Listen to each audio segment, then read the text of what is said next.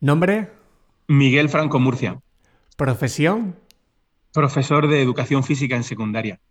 ¿Tu lugar favorito? La Cola, una playa de águilas en Murcia y, y algún rincón del Pirineo francés. ¿Tu canción preferida? Más de 100 mentiras, de Joaquín Sabina. ¿Tu mejor hábito? Pues eh, voy a decir uno mental y uno físico. Un hábito mental es no conformarme con lo primero que me viene a la cabeza, no dar, no dar por, por buena la- lo, lo primero que se me ocurra o mi primera propuesta. Y un hábito físico yo creo que es eh, la constancia que tengo y que vengo teniendo durante muchísimos años en, el, en la práctica del deporte, del ejercicio físico. Una cosa que estás aprendiendo. Pues estoy aprendiendo a juzgar menos a, a los demás, entendiendo, haciendo el intento de entender por qué tenemos esa tendencia tan fuerte a, a juzgar. ¿Un libro que recomiendes? Pues La historia interminable me hizo lector de niño y ahora eh, la saga de Harry Potter eh, está haciendo lectores a mis hijos. Entonces, pues, pues eso todo, La historia interminable y, y Harry Potter. ¿Y una frase que te inspire o te defina? Miguel, te falta información, así que no te pases de listo. Miguel Franco es profesor de secundaria de educación física en el IESO Pedanías Altas en la Paca de Lorca. Es el creador de Micoe, un recurso que puede ser utilizado desde la etapa de educación primaria para ayudar directamente a los estudiantes a organizar sus tareas escolares y preparar adecuadamente sus trabajos y sus exámenes, pero también puede ayudar indirectamente a docentes y familias. Sabemos que la autonomía es un aspecto clave en la motivación o el aprendizaje, pero en muy pocas ocasiones los docentes dedicamos tiempo a enseñar a los estudiantes a organizarse mejor. Si has tenido episodios de percepción de estrés alto, que no llegas a los plazos o insatisfacción por no alcanzar tus metas, muy probablemente hayas buscado soluciones en la infinidad de información y métodos que hoy día tenemos sobre la efectividad personal. Como nos cuenta Miguel en la entrevista, desarrollar la capacidad de organización cuando tenemos problemas será bastante más complicado. Por este motivo, decidir de manera inteligente qué tenemos que hacer en cada momento es una habilidad que debe desarrollarse desde las etapas tempranas y que cada vez es más valorada y útil en las profesiones actuales y las que están por venir.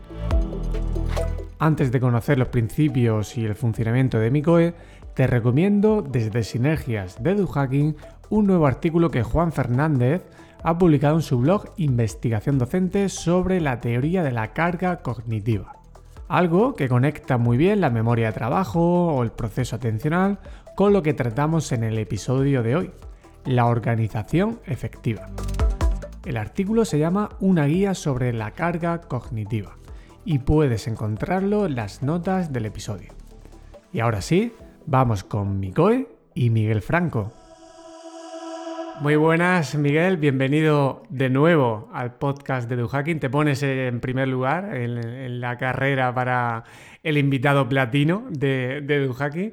Así que, bueno, bienvenido de, nuevo. Vamos a tratar un tema diferente, pero no tan diferente. La última vez hablamos de estoicismo y de efectividad personal. Y yo creo que Micoe pues, guarda muchísima relación con, con estas temáticas. Cuéntanos qué es Micoe y qué te impulsó a crearlo.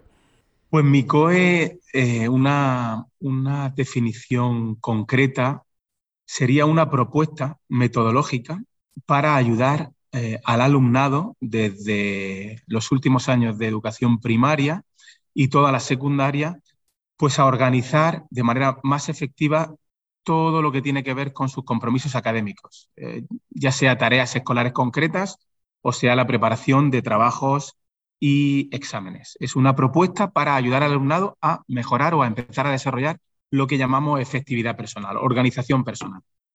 ¿Y qué te impulsó a crearlo? O sea, ¿qué necesidad o qué, en qué, qué momentos recuerdas o qué situaciones han ido dando lugar a, que creases ese, ese, recurso? Porque es una propuesta, como bien dices, que se convierte en un recurso físico. Exactamente, a mí lo que me llevó fue eh, experimentar en carnes propias eh, los buenos resultados que me daba a nivel personal empezar a organizarme de una manera determinada. Y eso combinado con la frustración que yo venía sintiendo durante muchos años como docentes, como docente, de ver que uno de los, uno de los primeros problemas de base que tenía mi alumnado eran problemas de, carácter estructural, de carácter organizativo, tanto a nivel personal como a nivel familiar también. Entonces, pues cuando yo, cuando yo empiezo a, cambiar mis hábitos de organización personal en relación a todo lo que llega a mi vida, sea una cuestión personal o sea una cuestión profesional, un email o una idea que se me ocurre, pues eh, lo, que experimento eh, mejora, entre comillas y sin ellas, tanto mi vida que me obsesiono casi con la idea de acercar esto al entorno donde yo trabajo, que es el ámbito académico, el ámbito académico de la educación obligatoria en la etapa de secundaria. Y eso es lo que lo, que lo motiva. Empiezo a, probar diferentes fórmulas, todas me salen mal, eh, algunas muy mal, porque no había dado con la tecla, no había adaptado bien a, las características del alumnado, de la familia y de mis compañeros docentes lo que yo venía haciendo a, nivel, a nivel personal.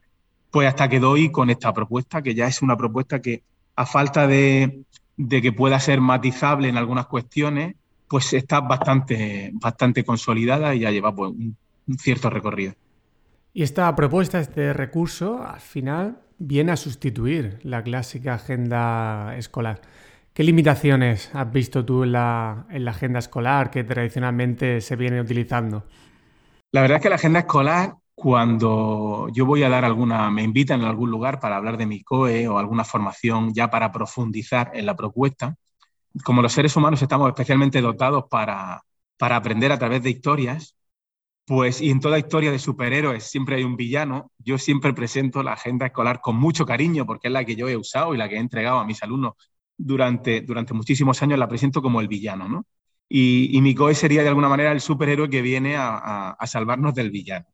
El mundo moderno en el que estamos viviendo y para la complejidad de un contexto escolar donde eh, el alumno recibe muchísimas informaciones y, y, no todas esas informaciones y eso esos inputs que recibe por parte de sus, de, sus docentes y también por parte de, a medida que va cumpliendo años y progresando en, su, en sus cursos escolares, pues eh, tiene ciertas limitaciones porque, porque no, su diseño en sí mismo no responde a las necesidades que tiene una buena herramienta de organización escolar y por otro lado, eh, está muy limitada. ¿no? ¿Por qué? Pues porque de alguna manera eh, todo alumno que use una agenda escolar tradicional está condenado, entre comillas, a apuntarlo todo junto, eh, aunque, aunque las, informaciones que reciba sean de naturaleza muy, muy diferente.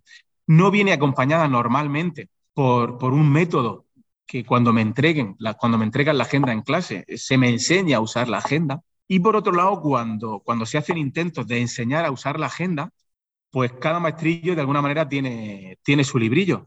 Entonces no, no, yo me daba, me daba cuenta de que con las mejores intenciones yo decía una cosa a mis alumnos, pero luego otro profesor o otra profesora a segunda hora decía que, que, no, que eso no se organizaba de esa manera, que se organizaba de otra. Y luego en casa el alumnado, pues eh, si, su familia tenía algún tipo de inquietud en relación a ayudarlo a organizarse bien, tampoco iba muy en coherencia con lo que nosotros, los profesores, le veníamos diciendo eh, en clase, ¿no? Que si había que organizarlo por, por, lo que era más importante cada día, que si, eh, que si los exámenes primero y las tareas después, que si lo que va antes es lo que primero tengo que entregar. En fin, con muy buenas intenciones se estaban dando instrucciones contradictorias y con pocas posibilidades de éxito a la hora de ser aplicada y replicada y mantenida en el tiempo. Y luego una cuestión muy importante que es que no se le podía informar al alumno de si organizativamente lo estaba haciendo bien o no, porque había poco feedback, o sea, había poco, poco lugar al que acudir para ver si el alumno se estaba... había pocas oportunidades de dar un feedback para decir, esto lo estás haciendo bien, aquí tienes que mejorar, esto está completamente olvidado porque fíjate no lo has puesto en su sitio. Entonces, pues, pues la agenda escolar, en mi opinión, para el mundo complejo en el que el, alumnado está empezando a vivir, pues tenía muchas limitaciones. Entonces, pues por eso surge la necesidad. Era una necesidad que teníamos todos muy bien identificada, pero a, la que le estábamos dando pocas soluciones, en mi opinión. Y yo como tutor estaba muy frustrado a la hora de sentarme con la familia, identificar bien una necesidad de organización por parte de sus hijos, pero no poder ayudarles porque no sabía. Yo tampoco sabía cómo ayudar. A partir del momento en que yo aprendo a organizarme mejor yo, ya puedo, puedo eh, plantearme algo como, como lo que mi COE es a día de hoy. De lo que comentas se puede ver que al final los beneficios no solamente son para los estudiantes, sino para los docentes que acompañan a ese alumno y también sus familias, ¿no? Pero por centrarnos primero en los estudiantes, ¿a ellos qué les puede, qué les puede aportar MICOE? Bueno, MICOE, MICOE les, les aporta una visión en detalle y en conjunto actualizada y completa de todo lo que tienen entre manos a nivel académico. Es decir, no es una agenda eh, ni un cuaderno, es un sistema. Es un sistema que cumple tres condiciones. Es completo porque está todo, es actualizado porque cada vez que al alumno le mandamos informaciones o, tareas o exámenes o trabajo en clase o por, medios, eh, o por medios digitales a través de las plataformas que ya en todos los centros se usan, por cómo se organiza mi COE y cómo es la metodología que plantea mi COE lo primero que se hace es organizar los nuevos elementos y por último una característica muy esencial que es tal vez la que más está de alguna manera llamando la atención de familias y de docentes y de alumnos es que es accionable. ¿Qué quiere decir? Que facilita la toma de decisiones sobre qué tiene sentido hacer en cada momento. Muchas veces tenemos tantas cosas que hacer que acabamos haciendo lo primero que se nos ocurre o lo que en ese momento nos parece más urgente, pero quizá no sea lo que más sentido tiene hacer. ¿Y por qué? Pues porque no en, escasas ocasiones, de hecho yo en, educación nunca me lo he encontrado, eh, el alumno nunca ha tenido hasta ahora a un vistazo todo aquello que tiene pendiente todavía por entregar. ¿Por qué? Porque la antigua agenda, si le hemos mandado tareas hace eh, una semana o el jueves de la semana pasada, el alumno ya, ya ha pasado página. Y pasar página es literal y también es metafórico, es decir, pasamos página. Entonces, tenemos que ir como buceando, buscando lo que está hecho, lo que no está hecho, para cuándo es, si lo he apuntado dos veces, si no lo he apuntado, si se me ha olvidado apuntar algo. Entonces, pues lo que le aporta al, alumnado es una gran sensación de control eh, en relación a lo que tiene que hacer. Entonces, no tiene que gastar recursos de los limitados que tenemos todos en, ver que se me ha olvidado, que no se me ha olvidado, dónde lo tengo apuntado y todo, y todo eso. Y, al mismo tiempo, pues es un punto de encuentro al que tanto la familia como el alumno, como los docentes, podemos acudir para ver cuál es la realidad de los compromisos académicos escolares que tiene un alumno en, todo momento. ¿Qué tiene hecho? ¿Por dónde va en la preparación de X trabajo? ¿Qué ¿Por dónde va en la preparación de X examen? ¿Cuándo le cumple? Eh, ¿Para cuándo tienen que estar hechas las cosas? Y ese tipo de cuestiones que son pura organización personal eh, que hasta, hasta este momento pues estaba causando bastante, bastante problemas y bastantes situaciones de estrés. ¿no? Una de las principales fuentes de estrés en las familias hoy en día en primaria y secundaria eso eh, está relacionada con, todas estas cuestiones de, los deberes, ¿no?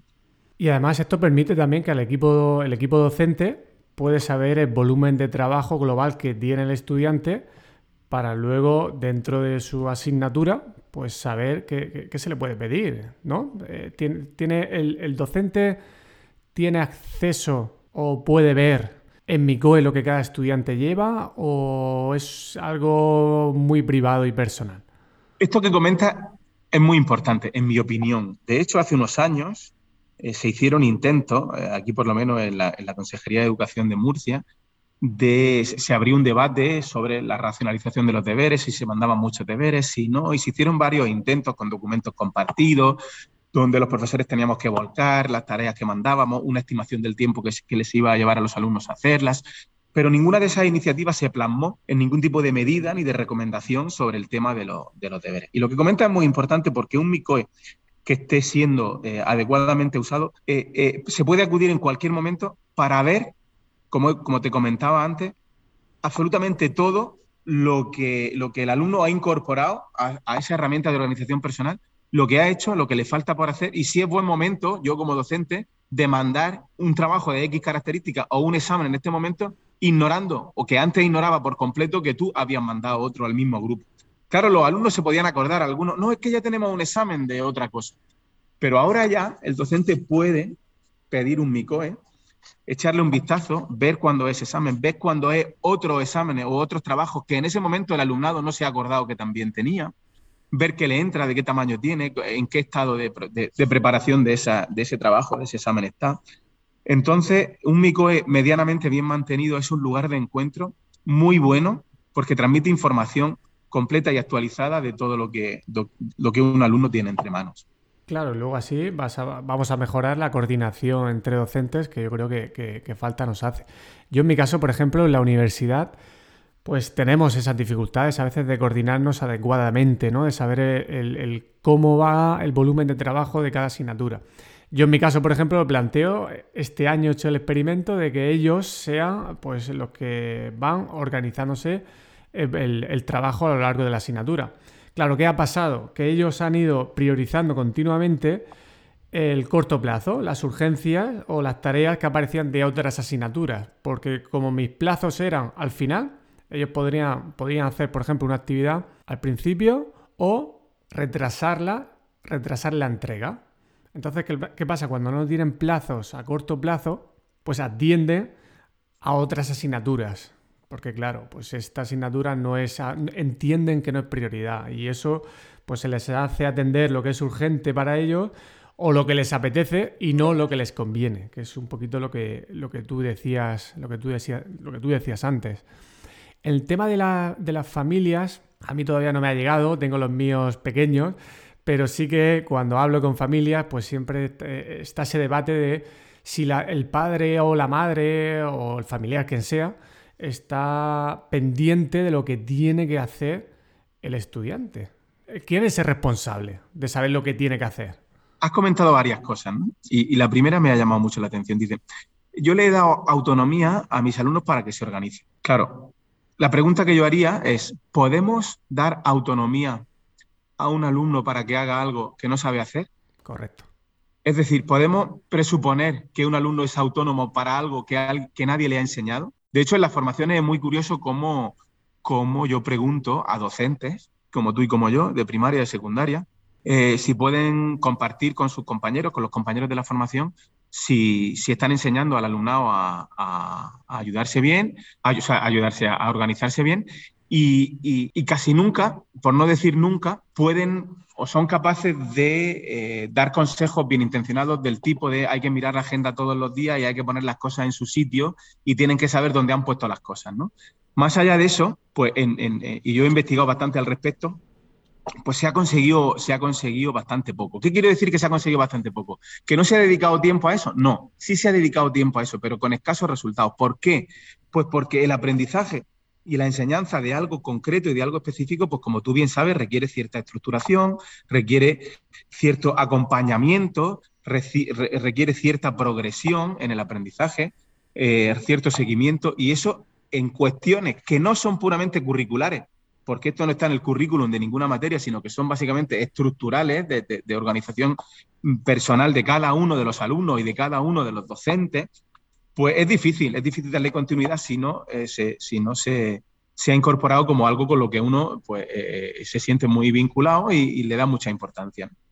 Entonces, eh, eso para, para, empezar. Yo creo que muchas veces, y con razón, señalamos la falta de autonomía en ciertas cuestiones del alumnado, pero yo, además de eso, diría que muchas veces damos por supuesto aprendizajes que el alumnado no ha conseguido.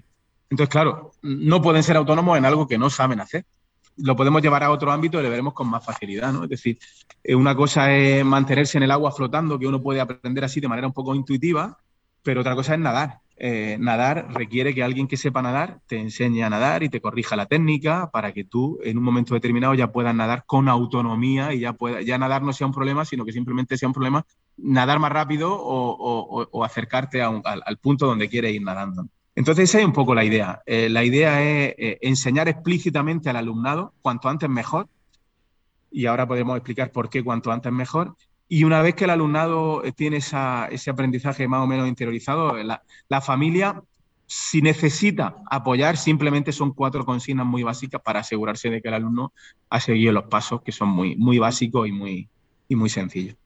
Totalmente de acuerdo, Miguel. Además, la capacidad de autorregulación, de organizarte, de, saber lo que te conviene hacer cada día y para metas lejanas, es algo que se tiene que desarrollar. Y muchas veces yo creo que no se trabaja en primaria, por ejemplo, porque se piensa que el alumno no está preparado. Efectivamente, no está preparado para desarrollarla completamente, pero sí se pueden dar los primeros pasos para que progresivamente se vaya a desarrollar, porque está clarísimo, según los estudios, que la capacidad de autorregulación influye en la calidad de los aprendizajes y en el rendimiento académico. En las dos cosas. Pues vamos a separar las dos cuestiones, en la calificación y en lo que aprendemos. Entonces es algo realmente rentable de, enseñar. Con el tema familias, me llama la atención también que en tu canal de, Telegram de Micoe, pues eh, creo que fue una madre, comentó que a ella a nivel personal Micoe también le estaba ayudando. Y es que al final un recurso que puede estar pensado en principio para secundaria, que tú estás aplicando también ya en primaria, pues también sirva para docentes y también tema de, familias. Te, llamó la atención eh, de manera eh, eh, parecida a cómo muchas veces llama la atención a, los que, a las personas y a los docentes que, que hacen formaciones sobre MICO y que cuando empiezan a escuchar de qué va esto y cuando ven ejemplos, un comentario frecuente es que esto no es que le haga falta a mis alumnos, es que esto me hace falta a mí, ¿no?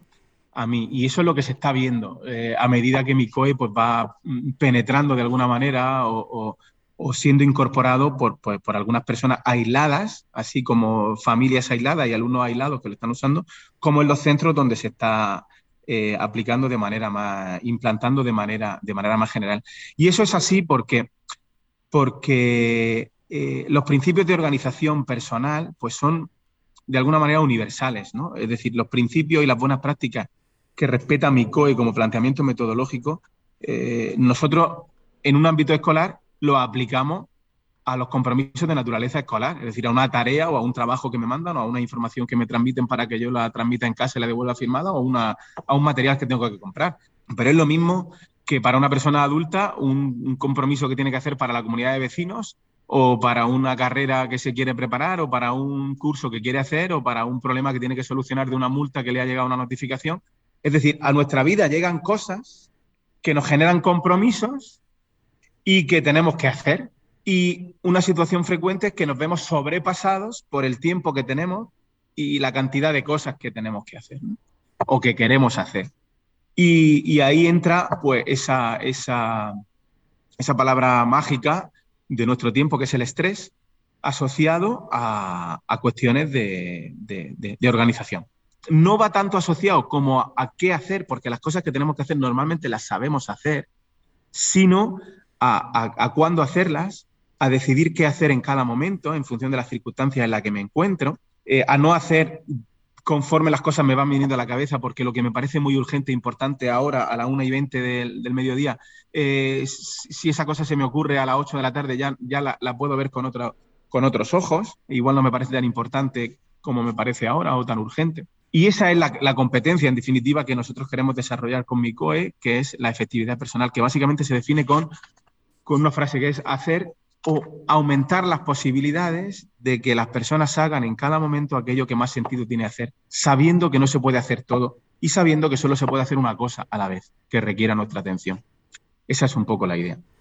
Y sabiendo una frase que tú bien repites, que en la vida pasan cosas y que no significa el organizarte bien, no significa rigidez. Al contrario, te va a permitir más capacidad de adaptación probablemente y de eh, poder ajustar mejor tu agenda ante los contratiempos y que un contratiempo no te desmonte todo.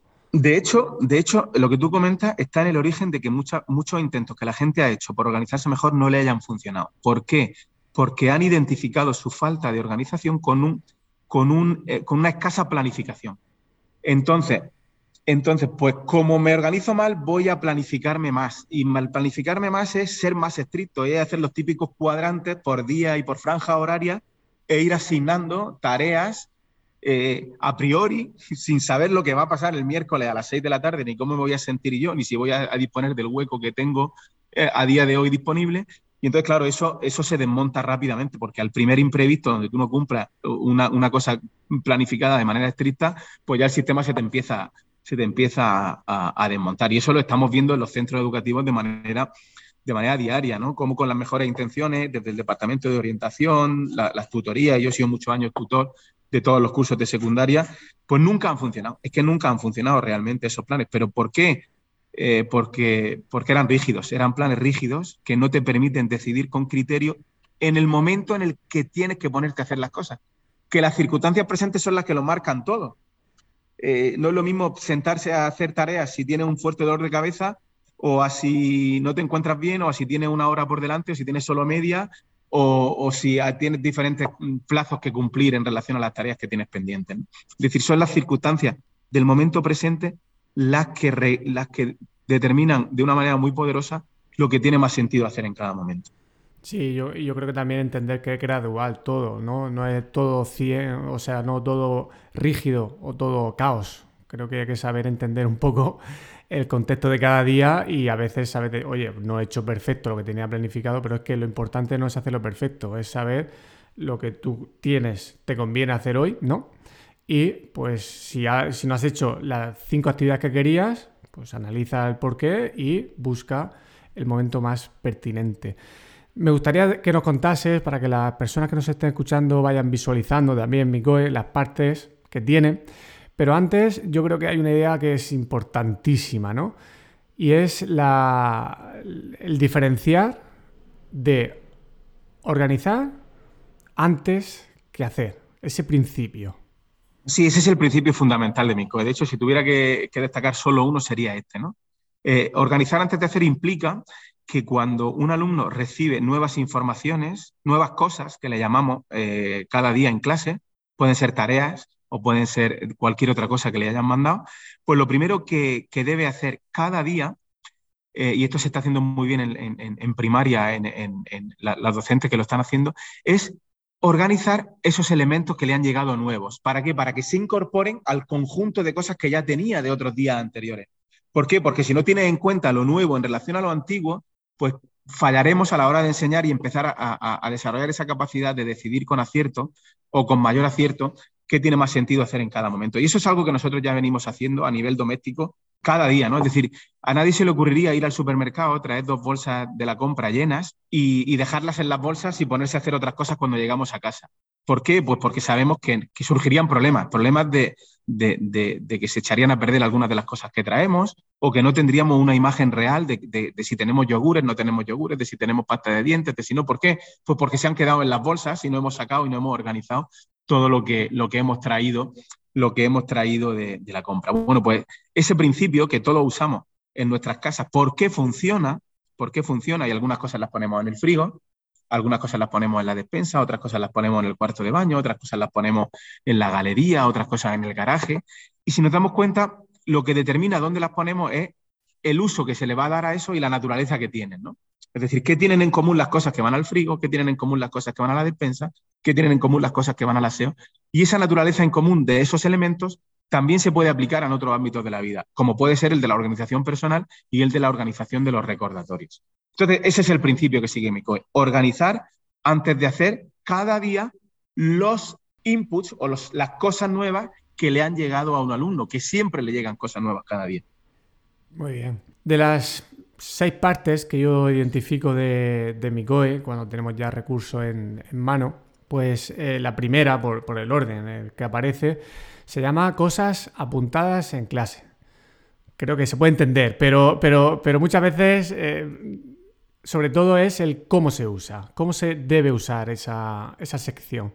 El cosas apuntadas en clase es ni más ni menos que lo que se llama como una bandeja de entrada, ¿no? Es donde el alumno apunta lo que tradicionalmente venía apuntando en la agenda, ni más ni menos. Primera hora, matemáticas, ejercicio 4, la página 20. Segunda hora, lengua, resumen del texto que hemos leído en clase para tal día. Tercera hora, geografía e historia, examen de los dos temas que llevamos visto y además os voy a mandar eh, un, guion de estudio por Classroom y así sucesivamente. Esas cosas el alumno las apunta ¿eh? en sucio, es como unas hojas a sucio, ¿eh? donde va apuntando todo, lo, todo lo que es susceptible de ser recordado posteriormente porque genera un compromiso en el alumno. A partir del momento en que el alumno apunta algo, ya es su responsabilidad gestionarlo y sacarlo, y sacarlo adelante. Esto es lo que se apuntaba tradicionalmente en la agenda, pero la agenda ahí se quedaba iba haciendo, no haciendo. Hay cosas que se podían tachar directamente en la agenda, pero hay cosas que no se podían tachar ese día, porque si es preparar un examen para el que me han dado dos semanas, yo no lo puedo tachar. ¿Qué, qué hacía yo con esa información? Bueno, pues ese sería el equivalente a la bolsa del supermercado, que yo la lleno de cosas en el supermercado y me la llevo a mi casa. Pero luego pongo cada cosa en su sitio, porque si no sería un caos. Al tercer, la, a la tercera compra que hiciéramos en casa, sin organizar las cosas, sería un caos, cualquier casa. Entonces, ese es el principio, organizar antes de hacer y ya cada recordatorio va a su sitio, eh, que ahora los comentaremos los diferentes apartados que hay, porque, porque a esos sitios se acude después cuando llega el momento de hacer. Y mi, COE me, y mi COE me dice qué tengo que hacer en cada momento o qué opciones tengo para poder hacer. Importante resaltar que aquí en este paso entiendo que en cosas apuntadas en clase mm, el, estudiante no está organizando nada, está capturando esa información y más adelante es cuando tiene que tomar decisiones. Siguiente sección. Exactamente, tal y como se la van diciendo. En el orden, en la primera hora le dan apunta lo primero, segunda hora apunta lo segundo, tercera hora apunta lo tercero. Y luego hay otro, otra, otro apartado que sería como la ampliación de cosas apuntadas en clase, que es lo que le mandamos los docentes por vía, por, medios digitales por la plataforma educativa que en cada centro se, se, use, que normalmente cada alumno recibe, por cada cosa que se le manda por plataforma educativa, pues recibe un email. Es decir, el email sería el equivalente digital a cosas apuntadas en clase. Hmm. Se trata de centralizar en, un sitio todo lo que va entrando en cada día. Pues mira, ya este paso es el que muchos estudiantes universitarios ya no hacen bien directamente. Yo a lo mejor estoy pidiendo algo para la semana siguiente y veo a todo el mundo pues mirándome, entendiéndolo, pero nadie apunta. Dios, ¿cómo te vas a acordar de todo esto si tiene cinco asignaturas, ¿no? Entonces, bueno, liberación de la memoria de trabajo, también detalle importante. La siguiente sección, Miguel, es calendario. Pero tú haces, haces una diferencia del clásico calendario. Claro, es que eh, la antigua agenda escolar, si nos damos cuenta, es un calendario. La llamamos agenda, pero son páginas divididas por días con una fecha concreta. Y ahí eh, anoto lo que me dicen en un día concreto. El uso del calendario eh, en mi COE es totalmente diferente. Porque en calendario, igual que en el frigorífico de nuestra casa, ponemos cosas que requieren ciertas condiciones de conservación ¿eh? para que no se pongan malas y todo lo que está ahí cumple ese requisito. En calendario dentro de mi COE vamos a ubicar recordatorios o informaciones que tienen una fecha objetiva, que no la decido yo, es una fecha objetiva, bien de acción o bien de algo que sucede un día concreto. Un ejemplo, un ejemplo sencillo. El día que yo tengo un examen, que yo realizo el examen en, el aula, eso es susceptible de ser puesto en calendario. Si, me invitas a, tu fiesta de cumpleaños y tú me dices que es el 25 de mayo, eh, esa fecha es susceptible de estar en calendario. Algo que tiene que ser hecho en un día concreto, me ha dicho la profesora, que vaya el martes de la semana que viene a esta tienda porque solo ese día va a estar disponible este material que yo tengo que traer. Eso es susceptible de ir a calendario. Es decir, en calendario se trabajan con fechas objetivas de acción o de algo que sucede en ese día concreto. Por lo tanto, ya no va todo junto a calendario, porque si algo caracteriza a, a la preparación de trabajos y exámenes, es que se pueden hacer a lo largo de diferentes días. De hecho, la definición de, proyecto en mi COE es todo aquello a lo que le tienes que dedicar más de un rato, más de un día. Y eso no tiene que estar en calendario. Porque yo puedo poner en calendario que el, viernes me voy a estudiar el apartado 1 del examen de historia, pero el viernes pasa cualquier cosa y si no me, ha, he estudiado el apartado 1 de historia, pues ya ha pasado el día y ya está apuntado en el día anterior en calendario. Es decir, el calendario es muy útil, es fundamental para trabajar con fechas objetivas pero es muy poco útil y genera mucha confusión y mucho estrés para trabajar con fechas que yo decido eh, basado en mis buenas intenciones de este momento presente. Correcto, correcto, muy claro, Miguel. La tercera sección que, aparece en mi COE se llama Siguientes acciones. ¿Qué es y cómo se usa? Muy bien, pues en siguientes acciones sería una lista, ¿eh? sería donde pondríamos los recordatorios de cosas que tenemos que hacer, pero que no tienen que ser hechas en un día concreto, sino que tienen que ser hechas antes de un día concreto, que no es lo mismo. Todo lo que mandamos nosotros en, los centros escolares, y si no todo, casi todo, tiene un plazo, tiene un límite, tiene una fecha de vencimiento, un deadline que siempre se ha dicho. Es decir, si yo mando hoy, te mato en mi alumno José Luis, si yo te mando una tarea eh, hoy que es martes para el viernes que viene, porque es cuando tenemos la segunda clase, en mi materia tenemos dos horas semanales, yo te la mando hoy y la tienes que traer hecha el viernes de la semana que viene. La puedes hacer hoy, la puedes hacer mañana miércoles o la puedes hacer el jueves. Es decir, tú necesitas un lugar donde anotes todo aquello que tienes que hacer asociado a su fecha de vencimiento. Asociado a su fecha de vencimiento. Si yo esa tarea te la mandara hoy y me la tienes que traer mañana, ahí ya tiene una fecha objetiva de ejecución, que es hoy. Porque mañana a las 8 de la mañana yo te la voy a pedir. Entonces iría en calendario. ¿eh? Hacer el catálogo de ejercicios para el calentamiento. Hoy, en calendario, porque lo tengo que hacer hoy.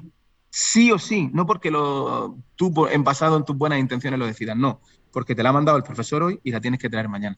Pero si te la mando para la semana que viene, la puedes hacer desde hoy hasta el día anterior al, al, momento de la entrega. Y por cómo se organiza mi COE y por cómo es la metodología de mi COE, cada día, desde hoy que lo organizas, tendrás a la vista ese recordatorio de algo que tienes que hacer para entregar la semana que viene. Correcto, y además eso es súper importante porque eh, volvemos a liberar preocupaciones, es decir, oye, yo ya sé las acciones que tengo que hacer, sé los plazos de vencimiento, yo me puedo ir tranquilamente a pasear, que no tengo que estar recordándome continuamente y diferencio eh, incluso diferentes acciones para llegar a un plazo de vencimiento, es decir, dividir, dividir una gran tarea también en varias, ¿no? A, eso ayuda mucho Micol, pero antes de llegar a eso, antes de llegar a eso, fíjate, eh, y ahora comentaremos cómo, cómo es el, el, cómo, qué, es lo que hay que hacer cada día y dónde hay que mirar cada día. O sea, ¿qué sería el equivalente en términos de MICOE a hacer los deberes antiguamente? ¿no? Antes llegábamos a casa y si, si, somos autónomos nos ponemos a hacer los deberes y si no, en nuestra familia nos decía, eh, José Luis, los deberes. ¿no? Ahora los deberes tienen un significado concreto porque marca una secuencia concreta que el alumno tiene que, tiene que recorrer. Es decir, cuando yo ya tengo separado, por un lado en calendario, lo que tiene que ser hecho un día específico sí o sí, de lo que no, ¿eh? yo ya me acerco al calendario con una intención y me acerco a la lista de siguientes acciones con otra intención. Y sumando las dos listas yo ya tengo a la vista todo aquello que tengo que hacer asociado a su fecha de ejecución o a su fecha de vencimiento. Y lo tengo siempre ahí. La cuarta sección, yo creo que va a completar también esto que estamos hablando, proyectos, trabajos y exámenes. ¿Ahí qué, qué es y cómo se usa?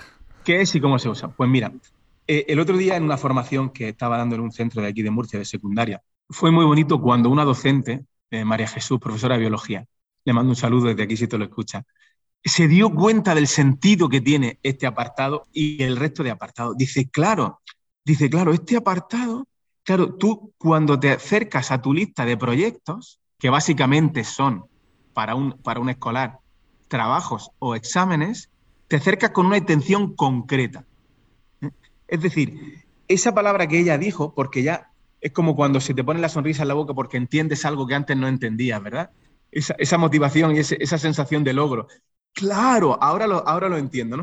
Bueno, pues en la lista de proyectos de mi COE simplemente se sitúa, se escribe todos aquellos frentes que el alumno tiene abiertos a los que le tiene que dedicar más de un rato, más de un día. Es decir, todo aquello que eh, un alumno recibe en forma de trabajo o de examen y que el profesor le dice, os lo mando con tiempo para que empecéis con tiempo os lo mando con tiempo, tenéis 10 días, empezar pronto, que si no luego las cosas se... Y que no te hacen caso, dices eso, pero no te, no te, creen. Que no te hacen caso. Ahora yo no digo que nos hagan caso, pero ahora se están generando condiciones para que empiecen a afrontar esos proyectos, esos trabajos, esos exámenes con mucha más antelación. Y se están viendo cosas muy bonitas, ¿eh? cosas muy bonitas a la hora de decir, claro, yo ahora entiendo lo que es manejar un plazo, yo ahora entiendo lo que es dividir una gran tarea en tareas más pequeñas, yo ahora entiendo lo que es, de alguna manera, esos consejos de estudio que me daban los docentes, que no se podían poner en práctica si lo dejo todo para el último día, pero sí se pueden poner en práctica si yo lo cojo con, tiempo suficiente de antelación. Eh, esa es, es el, el, fundamento, ¿no? Ese es el fundamento de esa, de, esa, de ese apartado de MICOE. Para mí esa parte es fundamental, es decir, que un estudiante ya a esas edades sea, sea capaz de dividir una gran tarea en pequeñas partes y distribuirla también en el tiempo, creo que es una, habilidad muy buena. Yo, de hecho, utilizo Trello ¿no? para organización de tareas, uso los checklists y entonces soy más consciente del volumen de trabajo que esa tarea me va a llevar publicar un podcast. Pues no solamente es hacer una entrevista y publicarlo, no es leer documentación, lanzar invitación, grabar, edición, difusión. Tengo yo mi división de ocho pasos. Entonces eso, cuando yo sé que está en marcha, me permite también decir a qué cosas puedo decir que sí, a qué cosas puedo decir que no, porque digo, oye, es que sí, me quedan tres semanas para publicar esto, pero es que hay varias cosas en marcha, ¿no? Yo creo que ahí es la, gran dificultad que los adultos tenemos claro. y que los estudiantes, si lo van aprendiendo ya, pues la verdad es que es maravilloso. Para que ellos ya entiendan por qué tienen que empezar con tiempo y no porque el profesor lo diga, sino porque ellos mismos se dan cuenta que para estudiar un examen hay que hacer un esquema, hay que hacer un mapa, hay que, hacer, hay que repasar, hay que hacerse una autoevaluación, hay que lo que sea. Y esa parte yo la veo compleja. ¿Suele tener dificultad para los estudiantes?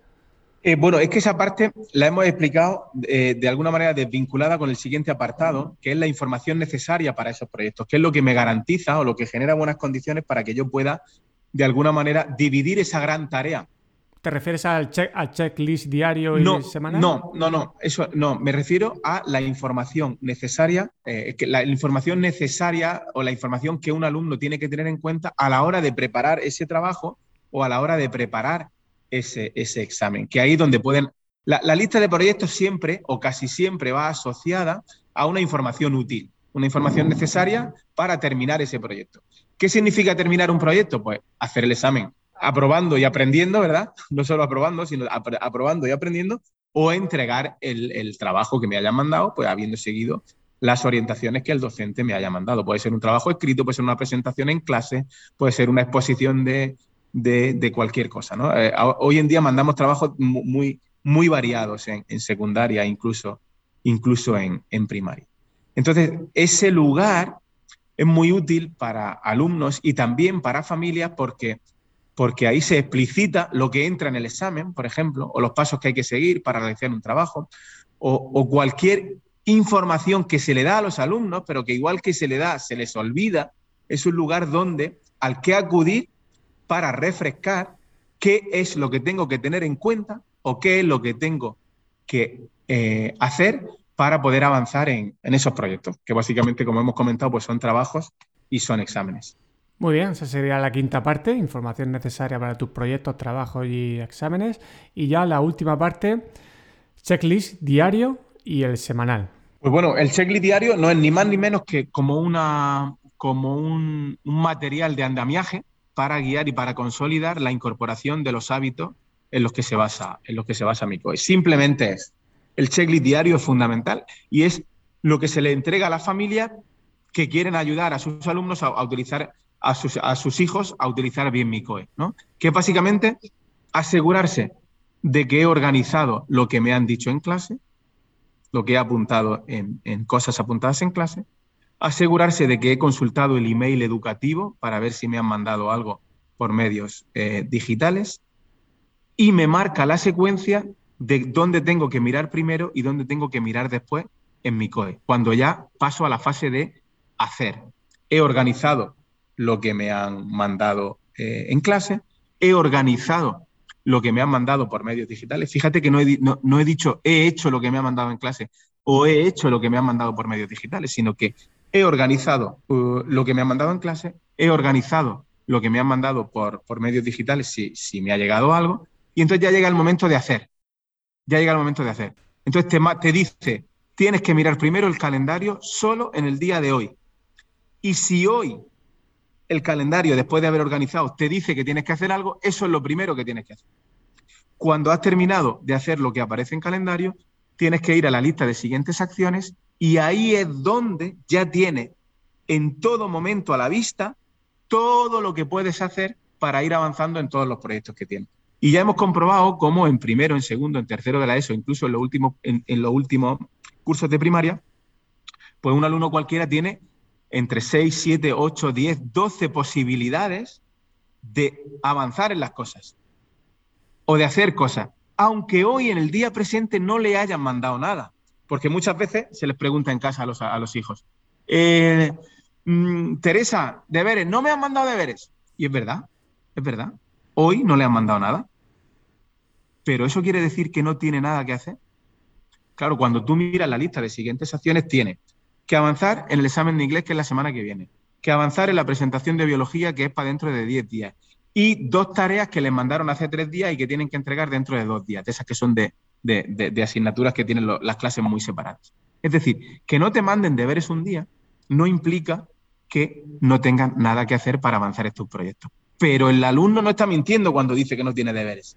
No le han mandado deberes. Para mañana. Pero ya tenemos para mañana o para otro día. Hoy no le ha llegado nada nuevo. Es verdad que por circunstancias hoy ha estado en el instituto y no le han mandado, no le han mandado deberes, pero tiene todavía cosas pendientes. Y ese es el lugar donde él va a poder consultar todo lo que tiene pendiente, las fechas de entrega, qué, tiene más sentido hacer en función de diferentes criterios que también se explican en MICOE, qué tiene más sentido hacer en cada, en cada momento. Es que para mí, yo insisto, ese gran paso, el ser capaz de decir, oye, no tengo urgencia para mañana ni para pasado, podría hoy hacer otra cosa ajena a esto, pero me conviene avanzar en un proyecto que es de dentro de dos semanas. Y, a tu yo del futuro le vas a hacer un favor probablemente porque va a evitar que se vea agobiado dentro de dos semanas por no haber trabajado previamente. Claro, claro, pero la diferencia, José Luis, que eso ya podía pasar antes, ¿no? Eso ya podía pasar antes. Er, era muy frecuente que el alumno se hiciera, por recomendación de los docentes o de sus padres o de orientación, pues un típico calendario grande para ponerlo encima de su escritorio y ahí va, pues, en las clases también los tenemos.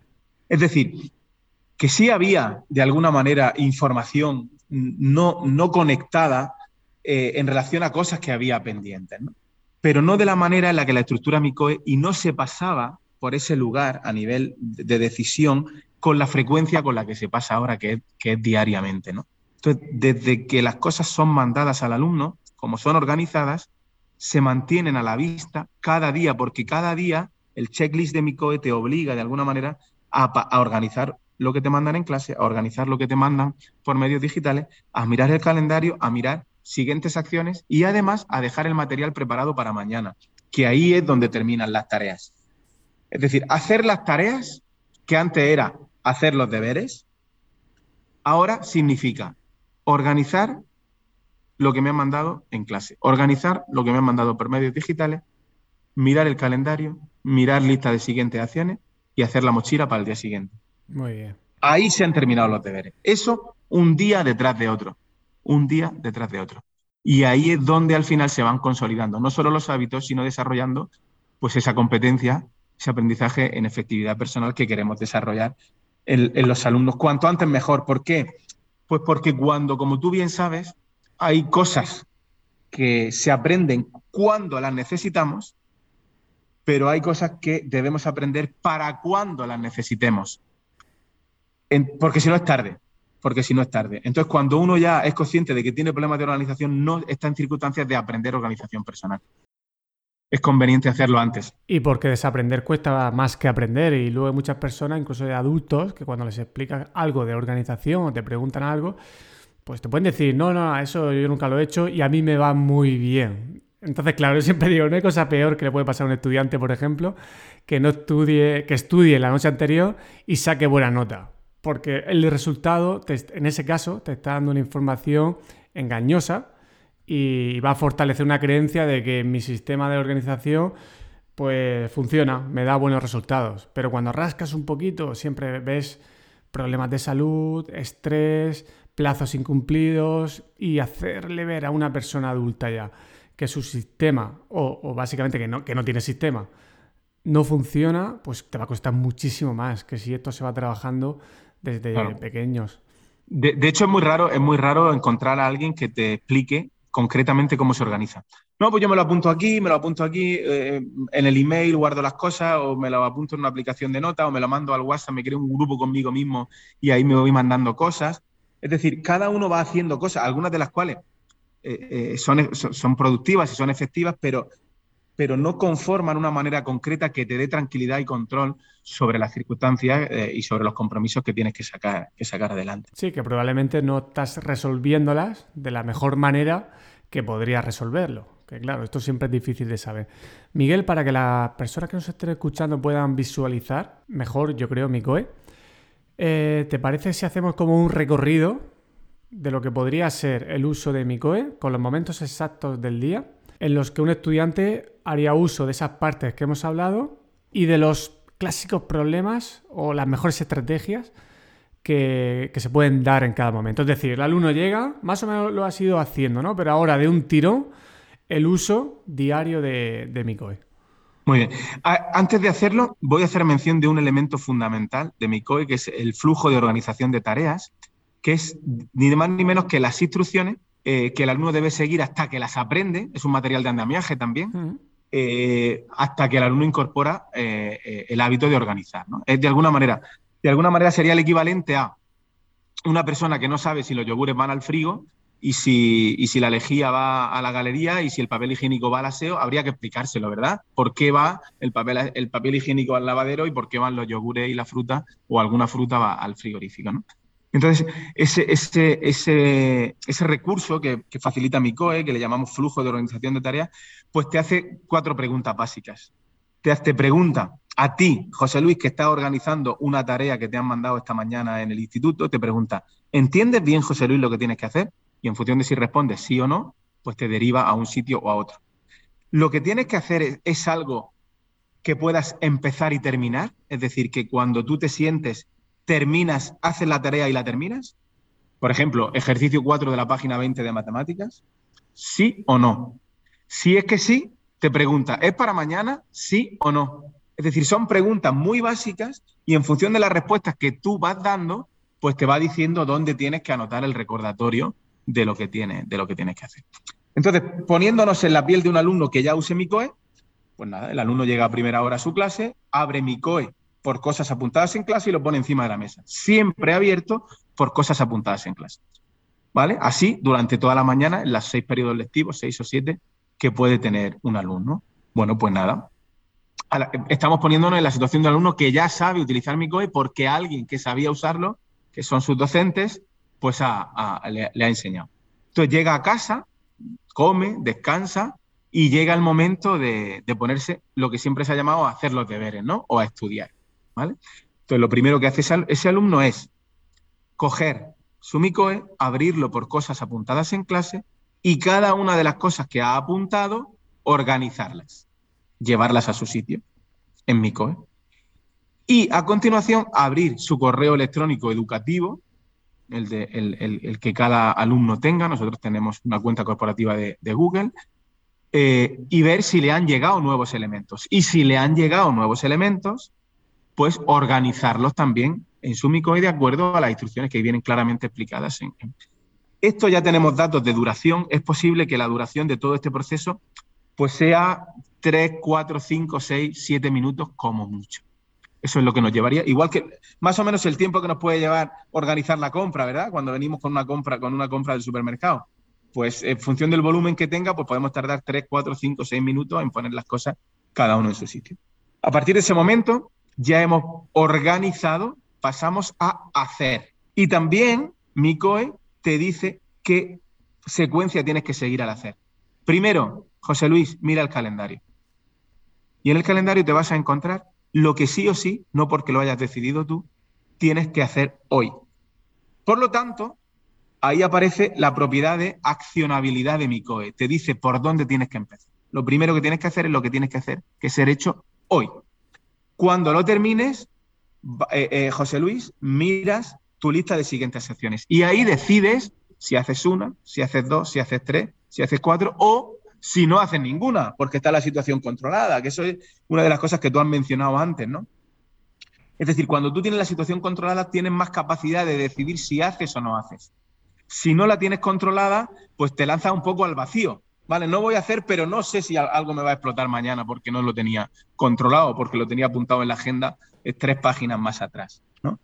Y nada, cuando tú decides ya parar de, hacer tus deberes eh, o de estudiar, como le queramos llamar, pues eh, consultas el horario del, del día siguiente, dejas tu mochila preparada y te vas a hacer deporte, a la actividad extraescolar que tengas o a cualquier o a descansar o a jugar con tus hermanos o, lo que sea. Y ahí después no organizan nada. Imagínate que una actividad que pensaban que iban a terminar ese día, no la terminan. No tienen que replanificar o reorganizar de nuevo o no. No, ¿por qué?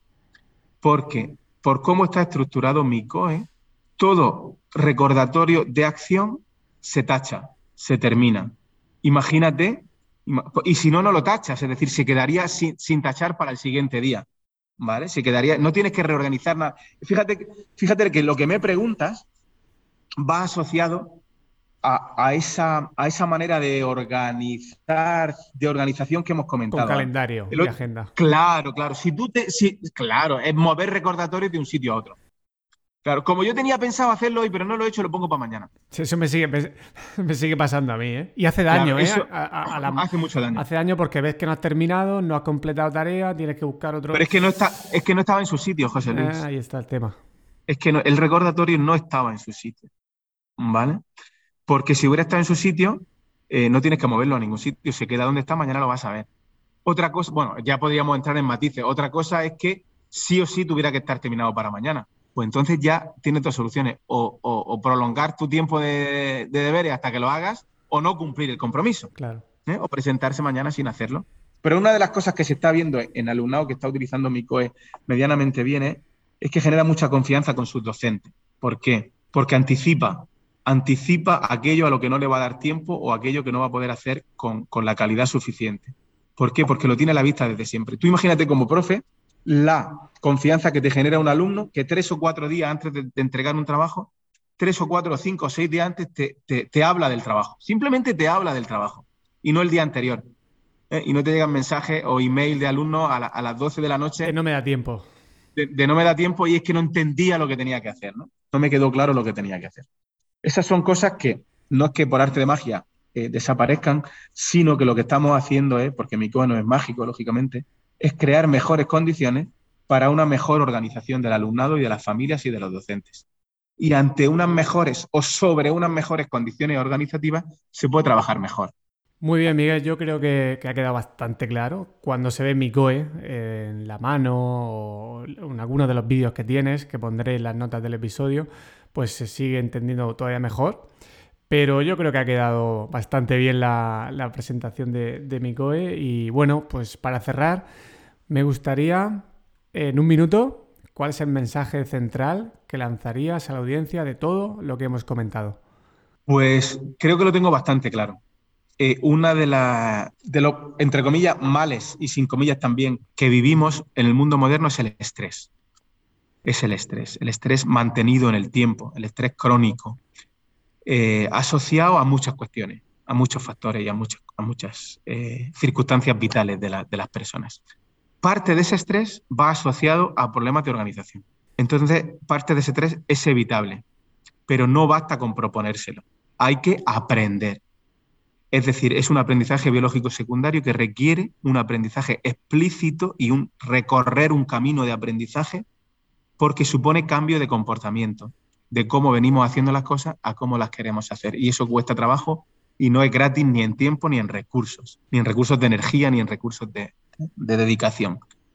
Entonces yo creo que es algo que todas las personas necesitan y, se puede enseñar al alumnado, porque el alumnado rápidamente se da cuenta de que da igual que lo que tenga que organizar sea una tarea escolar o sea una, tarea de un cumpleaños sorpresa que le están preparando a un amigo. Da igual porque, porque en definitiva son cosas que tenemos que, tener en cuenta a la hora de hacer eh, y de sacar nuestra, nuestros compromisos adelante. Totalmente de acuerdo. Yo creo que llevo como unos tres años de manera consciente intentando reprogramar muchos hábitos de pensamiento y de, acción y de organización. Y creo que el que alguien lo pueda aprender desde bien jovencito o jovencita, pues es una maravilla, porque luego modificar los automatismos, pues te va a costar horror. Es muy difícil. Y las profesiones, que cada vez más hay profesiones en las que la persona tiene que decidir cómo organizar sus tareas. Eh, antes a lo mejor eran menos profesiones, pero cada vez más hay profesiones en las que la persona tiene que decidir cómo organizarse. Entonces es que esto ya se, está convirtiendo, ya no es solamente para sacar mejores notas o aprender, no, es, que va a ser para trabajar. Porque si tú puedes, si te organizas bien, pues probablemente vas a hacer mejor las cosas y vas a acabar teniendo pues más tiempo libre también. Claro, claro, es que, es que eso que tú comentas es muy importante porque los trabajos modernos, los trabajos que se llaman trabajos del conocimiento, no solo consisten en hacer, sino que parte del trabajo consiste en decidir qué tiene que ser hecho. Claro. Claro, no solo es hacer algo que te han mandado, ¿eh? no, no, no, no es un trabajo manual, ¿no? No es un trabajo manual que se pueda medir en tiempo exacto cuánto tiempo me lleva a mí mover una caja de un lado a otro, montar una pieza en un taller o algo así, ¿no? sino que parte del trabajo eh, mm, consiste en decidir nuestro propio, nuestro propio trabajo. ¿no? Y, la efectividad personal tiene varios principios y uno de ellos es, solo puedes quedarte tranquilo con aquello que no has hecho si sabes bien qué es aquello que no has hecho. ¿no? Y otro es que no hay nada más menos efectivo que hacer bien algo que no tuvo que ser hecho. Pero claro, llegar ahí, para llegar ahí se tienen que dar ciertas condiciones de partida. Y si no tenemos un lugar, un único lugar donde tengamos a la vista todo aquello que tenemos entre manos, pues no podemos elegir bien y no podemos decidir bien qué, tiene más sentido hacer en cada momento. Totalmente, Miguel. Seguro que esta entrevista y mi COE va a ser de utilidad para muchos estudiantes, docentes, familias y ya te digo, para cualquier persona que en su trabajo pues sienta estrés o sienta cierto descontrol con las tareas que tiene que hacer.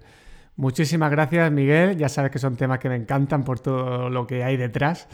Y bueno, pues probablemente vuelvas otra vez, si tú quieres, a EduHaki. Muchísimas gracias. Muchas gracias, José Luis. Muchas gracias y, enhorabuena por el proyecto y por la continuidad que le estás dando, que es muy interesante y muy enriquecedor. Muchas gracias a ti. Y hasta aquí el episodio de hoy. Te adelanto que si todo va medio bien, en el próximo episodio tendremos a uno de los divulgadores más mediáticos de nuestro país, José Manuel López Nicolás, catedrático en la Universidad de Murcia. Si quieres ayudarme a que el podcast llegue a más personas, te animo a que te suscribas gratis desde tu plataforma de podcast favorita y lo recomiendes a tus amigos, amigas y colegas de profesión. Recuerda que puedes seguir las novedades desde la newsletter o el canal de Telegram de Duhaki. Tienes todos los enlaces en las notas del episodio. Cuídate mucho y hasta la próxima.